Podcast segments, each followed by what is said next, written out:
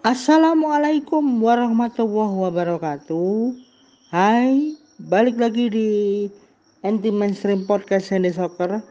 Dan hari ini ya, Senin tanggal 6 Juni 2022 kita ketemu lagi.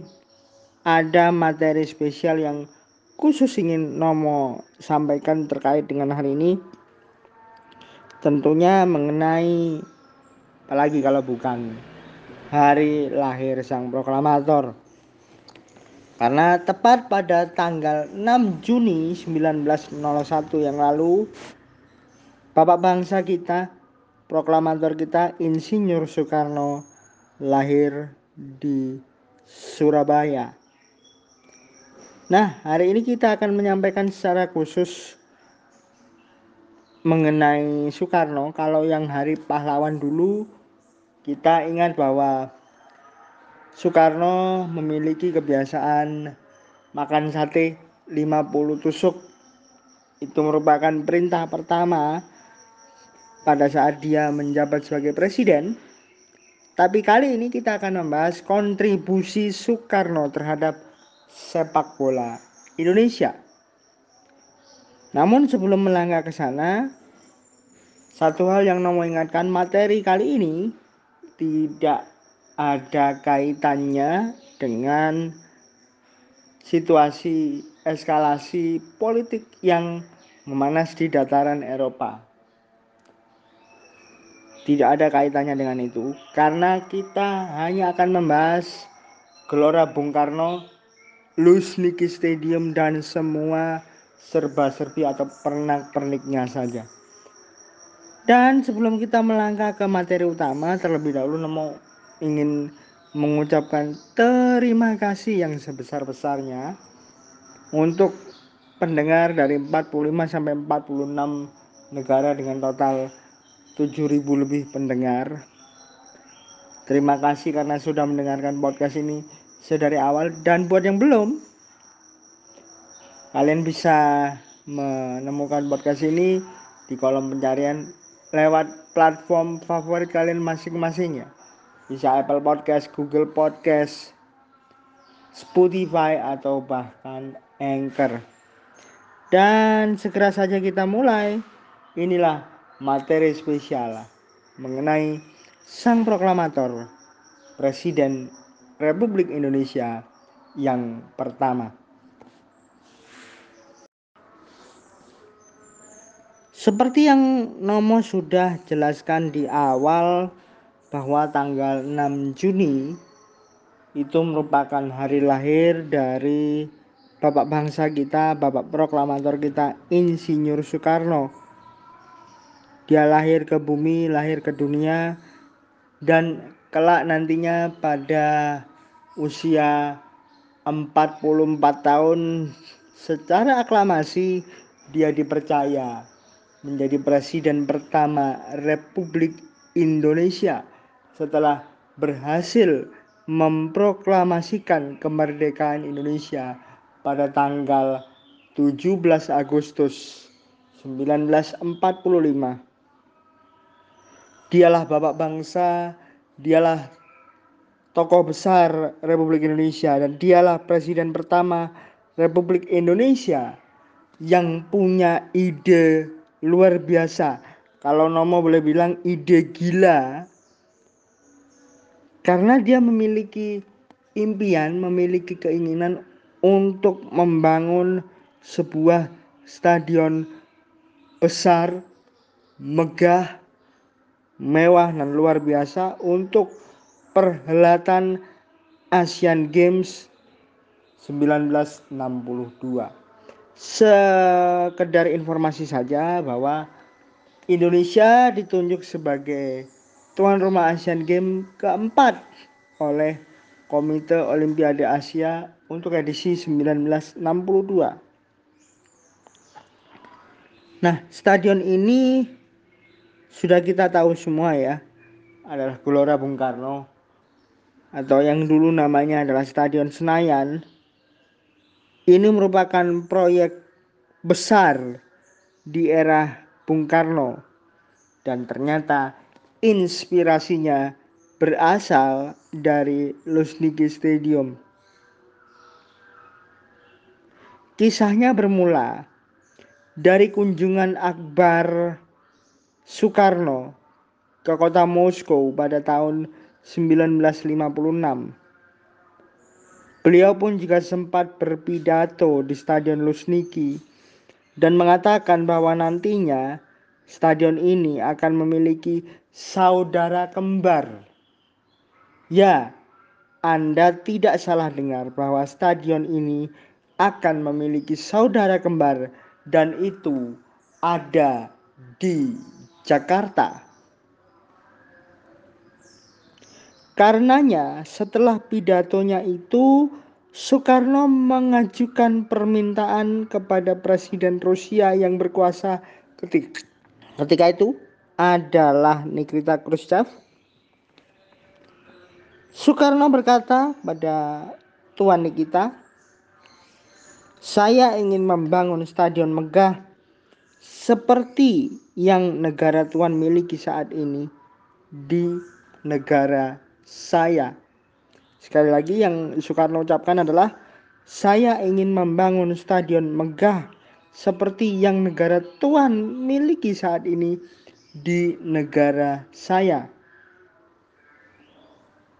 Nikita Khrushchev pun menyetujui dan mengucurkan dana pinjaman untuk membantu Indonesia dalam membangun proyek megah sebuah stadion olahraga yang diinginkan oleh Soekarno, sang sahabat.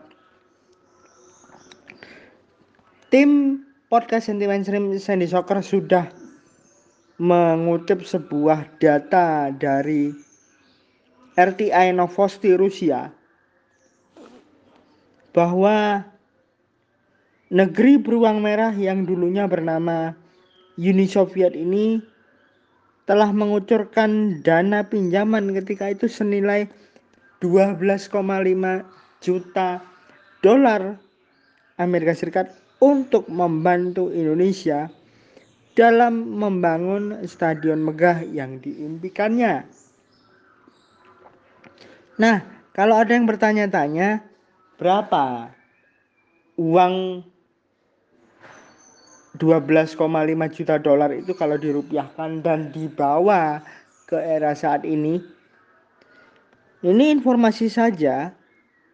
Jika menggunakan nilai tukar rupiah terhadap dolar Amerika yang berlaku saat itu di era 1960-an mengingat stadion GBK dibangun dan dibuka tepat pada momen Asian Games keempat tahun 1962. Maka 12,5 juta dolar Amerika Serikat itu sama dengan 15 miliar rupiah kalau dikonversikan. Dan jika angka ini kita tarik ke zaman sekarang dengan analogi bahwa kita membeli beras 1 kilogram seharga Rp15.000 saat ini, maka biaya pembangunan Gelora Bung Karno di era sekarang sekitar 225 miliar rupiah. Sebuah biaya yang cukup besar karena ini berasal dari pinjaman negeri lain dari Rusia dan ini nggak main-main karena tidak banyak negara yang mau meminjamkan dana dengan jumlah begitu besarnya bagi negara lain untuk membangun sebuah proyek prestisius. Kembali lagi ke materi, Dana sudah dikucurkan, tapi bukan hanya itu saja. Rusia juga mengirimkan insinyur dan teknisi terbaiknya untuk didatangkan ke Jakarta secara khusus dalam upaya membantu seorang insinyur Soekarno membangun proyek impiannya itu. Namun meski dia mendapat bantuan dari insinyur dan teknisi asal Rusia, secara konsep dan pengerahan massa Soekarno tetap mengendalikannya. Bahkan menurut kutipan dari sebuah memoir yang dimiliki oleh Nikita Khrushchev, dia menganggap bahwa permintaan Soekarno ini agak aneh dan tidak masuk akal, serta tentunya dia memandang Soekarno sebagai orang yang mampu mengumpulkan massa dalam jumlah yang amat besar. Dana bantuan tentu sudah dikucurkan, insinyur dan teknisi juga sudah didatangkan khusus dari Rusia atau Uni Soviet. Maka tibalah saatnya proses pembangunan semua ide-ide gila yang ada di pikiran Soekarno mengenai stadion yang akan dibangunnya untuk diimplementasikan.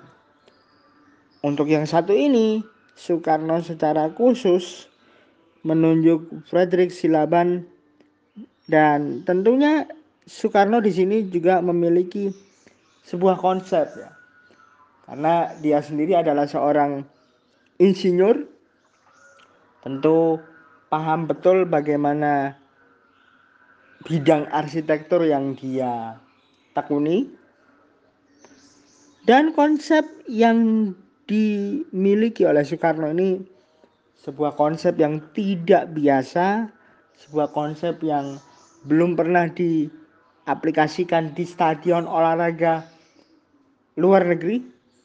Dan dia berani mengklaim bahwa Indonesia lah yang pertama-tama pertama kali mengaplikasikan konsep ini di bangunan mereka. Nama konsepnya adalah temu gelang. Konsep ini berbentuk atap melingkar seperti yang ada pada Stadion Lusniki saat ini. Bedanya kalau Lusniki itu tidak menutupi bagian utama karena hanya hanya sebagian saja. Tapi secara konsep arsitekturnya stadion ini berbentuk melingkar. Bahkan di olimpiade musim panas 1980 ketika Uni Soviet menjadi tuan rumah konsep ini pun sebenarnya masih belum ada. Konsep atap melingkar di bagian atas stadion. Padahal kita tahu sendiri ya bahwa Lusniki ini stadion megah yang menjadi tuan rumah Piala Dunia 2018 dan posisi atapnya pun juga sudah melingkar. Nah, kalau bicara tentang bagaimana GBK ini merupakan saudara kembar dari Lusniki Stadium, itu tidak salah karena ada beberapa aspek yang membuat GBK Gelora Bung Karno atau yang dulu bernama Stadion Senayan dan Lusniki ini nampak sama. Di antaranya adalah bentuk struktur stadion yang melingkar karena tipenya adalah Olympic Stadium. Stadion bertipe Olimpiade dan kapasitasnya Lusniki ketika itu sangat besar. Bisa menampung sekitar 100 ribu pasang mata. Ini yang coba dihadirkan oleh Soekarno di Jakarta. Namun ada satu hal yang unik. Filosofi temu gelang yang merupakan struktur dari atap Gelora Bung Karno atau Stadion Senayan menimbulkan pertanyaan besar apa yang menjadi dasar Soekarno menginginkan atap temu gelang ini ada di bangunan impiannya serta apa tujuan apa maksud dan harapan besar yang diinginkan Soekarno untuk bangunan megahnya itu. Kalau kita bicara filosofi temu gelang, ini memang luar biasa. Dan seperti yang Nomo sudah jelaskan bahwa temu gelang ini menjadi sebuah konstruksi yang krusial di balik megahnya Stadion GBK. Dan Stadion GBK ini kembali Nomo ingatkan bahwa stadion ini biayanya itu merupakan pinjaman senilai 12,5 juta dolar. Kalau dikonversikan ke zaman sekarang dengan nilai tukar waktu itu satu dolar Amerika sekitar 1200 rupiah ya. dan kalau dianalogikan harga 15 miliar rupiah bisa beli satu kilo beras itu totalnya bisa mencapai 225 miliar 225 miliar ini adalah biaya pembangunan GBK kalau GBK dibangun di zaman sekarang ya.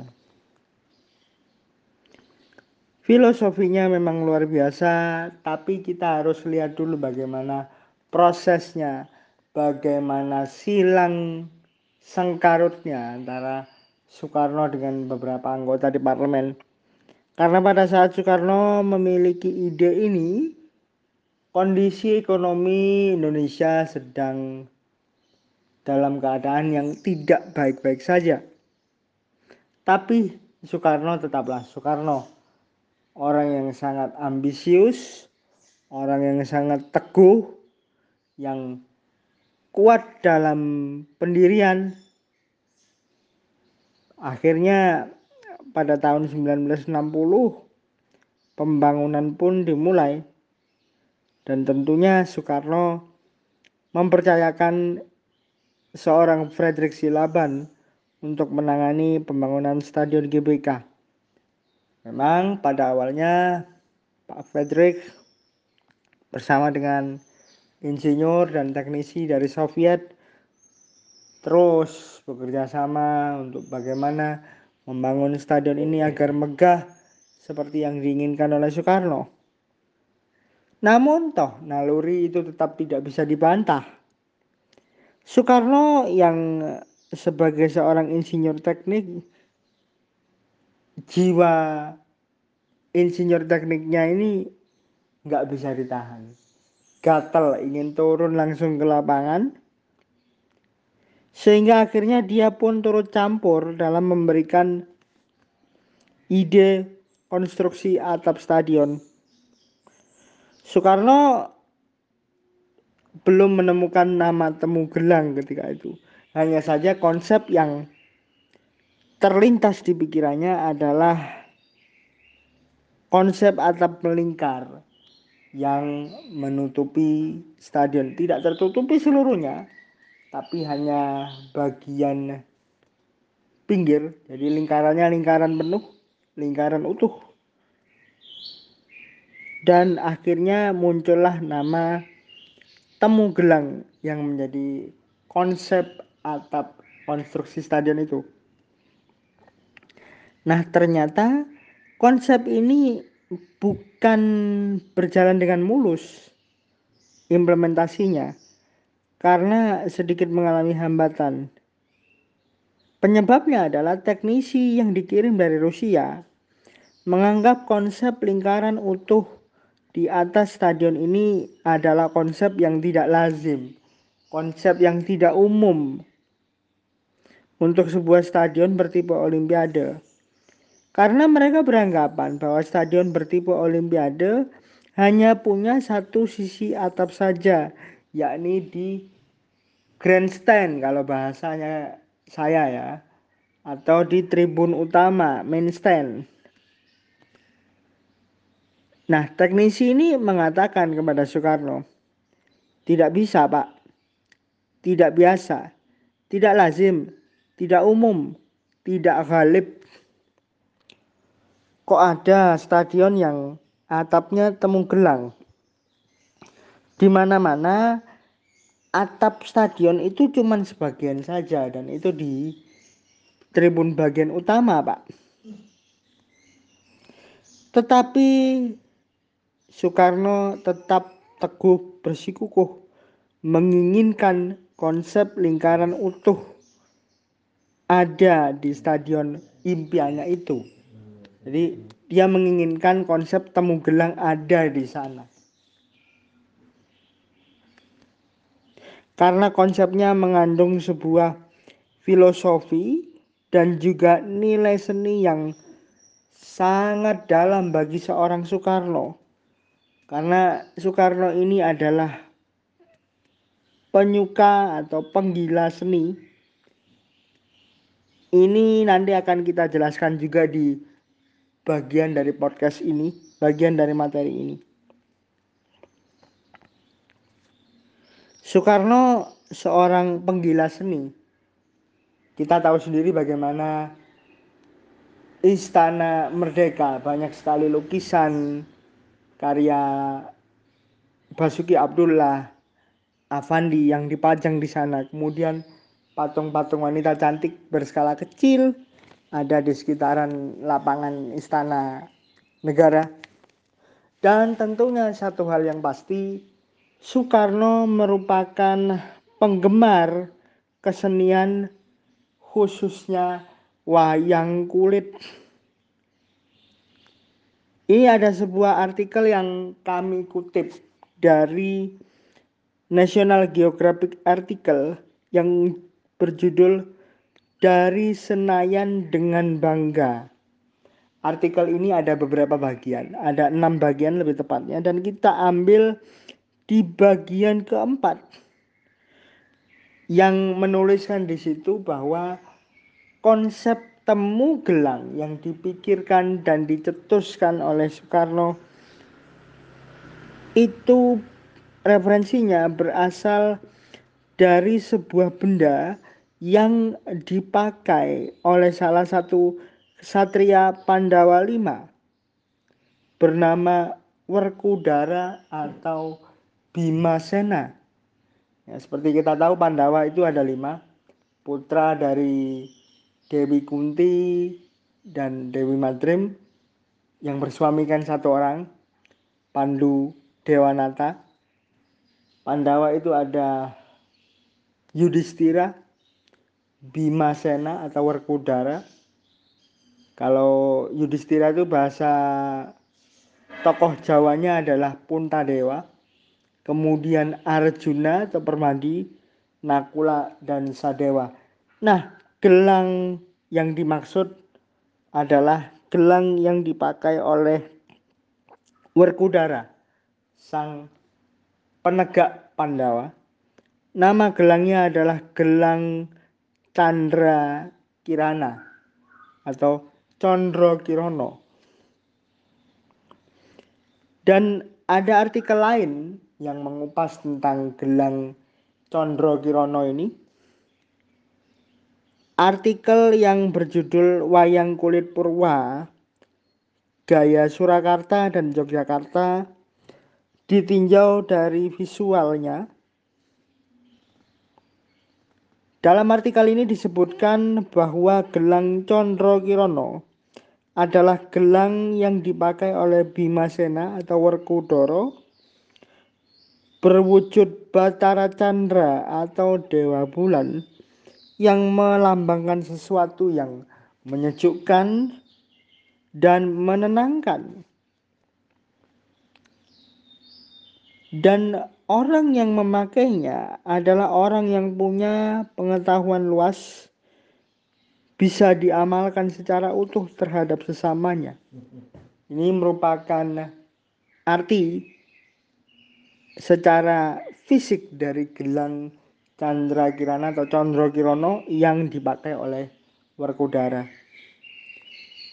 Filosofi yang berasal dari gelang Condro Kirono sebagai perlambang watak yang sejuk, bijaksana, menenangkan, rupanya sejalan dengan tujuan dari atap dan rancangan presiden ini. Kala itu Insinyur Soekarno mengatakan, kalau tujuan praktisnya jelas, gunanya supaya semua penonton terhindar dari hujan dan teriknya matahari. Di luar itu, ini demi nama Indonesia yang akan dikagumi dunia dengan keberadaan atap temu gelang yang akan memukau kepada siapa saja yang melihatnya. Dan terlihat jelas memang bahwa kalau kita berkunjung ke Gelora Bung Karno atau Gelora Senayan, bangunan ini punya ciri khas ya atapnya itu. Yang nampak pertama kali adalah atap melingkar di bagian atas itu. Ada ambisi besar yang diinginkan Soekarno dari adanya atap temu gelang tersebut. Dia ingin Indonesia ketika itu bisa berprestasi di stadion yang diwujudkannya untuk Asian Games keempat tahun 1962. Namun bukan hanya berprestasi pada tahun 1962 saja, tapi prestasi itu bisa terus berlanjut bahkan sampai selamanya. Kata Soekarno lagi, ini bukan hanya untuk 1962 saja, bukan hanya untuk Asian Games, tapi tantangan ini akan ada untuk selamanya.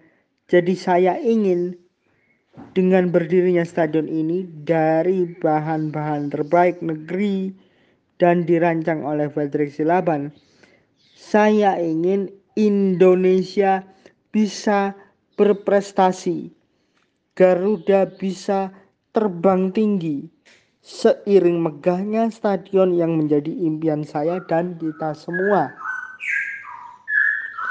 Selain itu, Presiden pertama Indonesia Soekarno juga berani mengatakan bahwa konsep yang ada di dalam pemikirannya tersebut belum ada negara lain satupun di dunia selain Indonesia yang menerapkannya.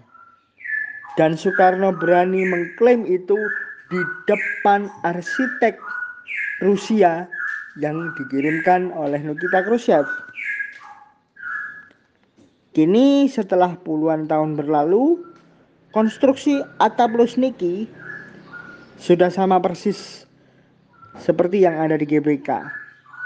Walaupun seperti tadi yang nomor singgung di segmen sebelumnya, bahwa ketika awal pembangunan Lusniki itu masih belum memiliki konsep lingkaran penuh. Namun jika dilihat dari cerita kapasitas stadion yang pernah ada dan juga bentuk konstruksi yang ada di dua stadion itu untuk zaman sekarang maka pantaslah kalau kita memberikan julukan GBK adalah saudara kembar Lusniki. Karena kalau kita lihat Soekarno di balik keinginannya memasang atap temu gelang, dia juga menginginkan jumlah penonton itu 100 ribu pasang mata 100 ribu kapasitas.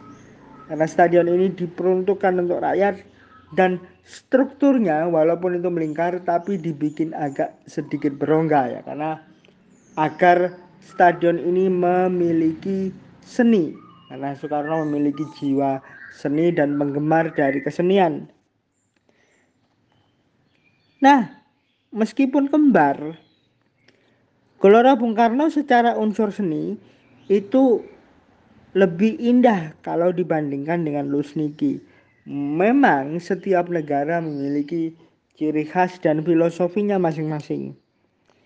Tetapi kalau kita melihat GBK, unsur seni itu terlihat nyata. Bahkan sudah ada sejak kita berada di depan GBK atau Stadion Senayan. Bukan hanya sekedar indah, tapi punya harapan besar.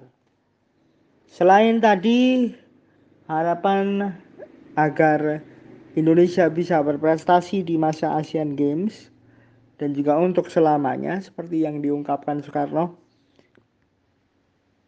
Harapan besar lainnya di balik konsep atap temu gelang yang inovatif dan luar biasa tersimpan dari beberapa unsur wayang. Yang pertama, jelas tadi sudah disampaikan bahwa konsep temu gelang berasal dari gelang Condro Kirono yang dipakai oleh Werkudara atau Bima Sena. Werkudara atau Werkudara ini atau Bima Sena digambarkan sebagai sosok yang kuat, tidak mengenal takut, berani menghadapi siapa pun, selama itu berada di jalan kebenaran, tapi dia tetap menghormati orang yang jauh lebih tua, siapa pun itu, dan menjadi sosok yang tidak terkalahkan.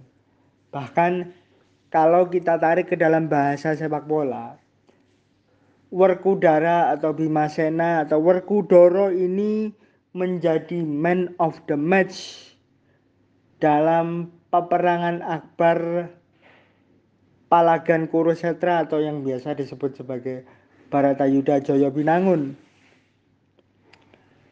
Dari penggambaran sosok Werkudara yang ada di atas atap temu gelang Gelora Bung Karno atau Gelora Senayan.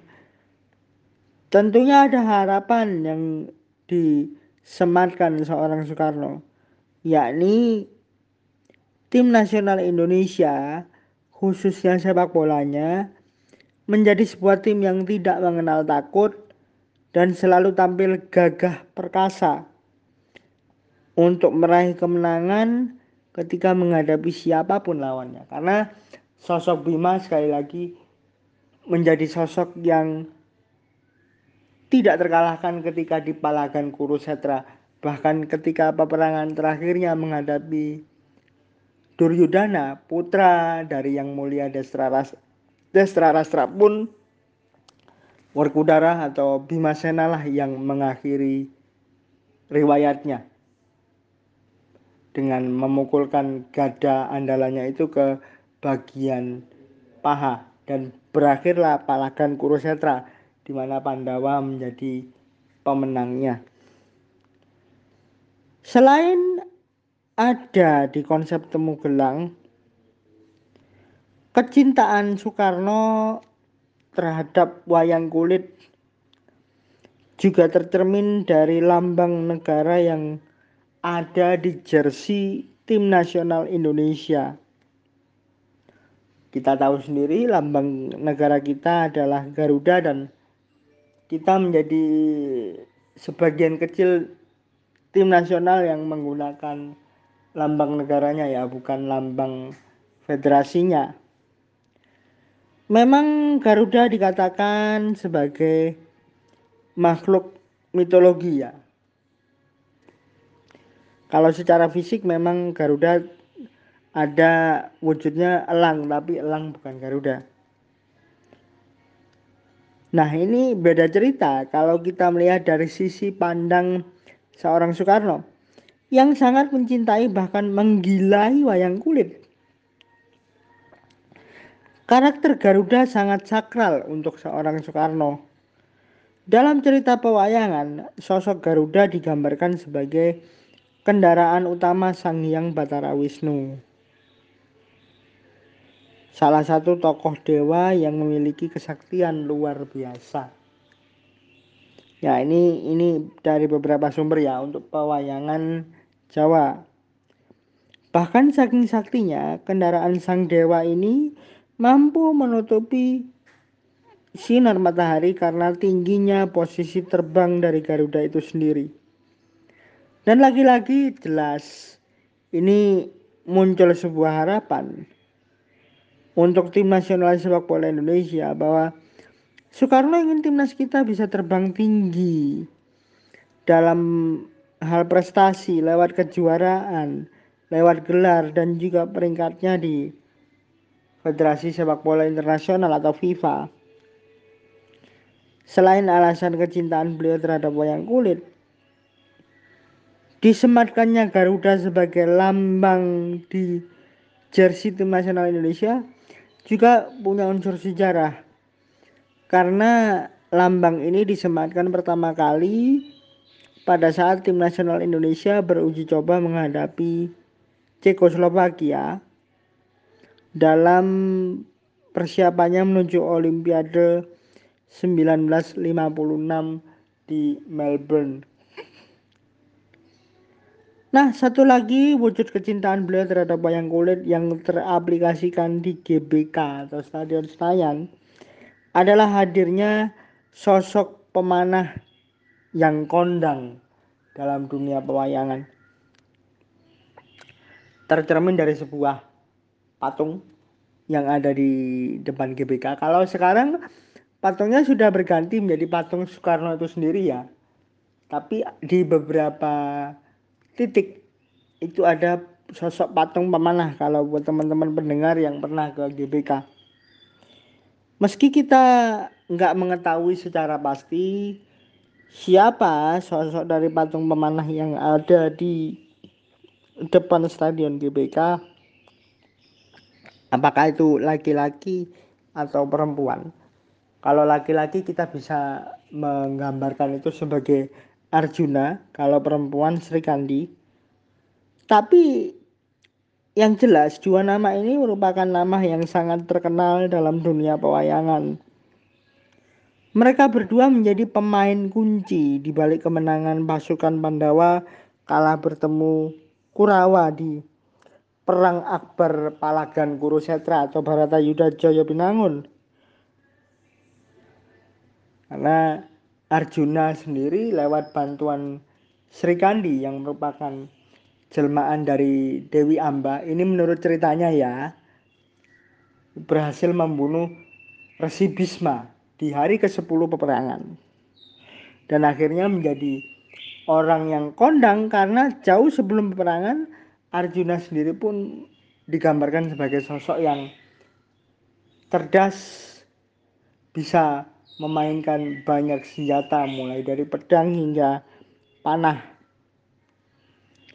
Harapan yang ada di balik dua tokoh kondang ini adalah Indonesia diimpikan Soekarno agar menjadi tim yang diperhitungkan, negara yang diperhitungkan di kancah olahraga internasional, utamanya sepak bola bukan hanya diperhitungkan sebagai pesaing saja, tetapi juga mampu membawa nama bangsa Indonesia semakin harum dan tentunya kondang, terkenal di mata internasional.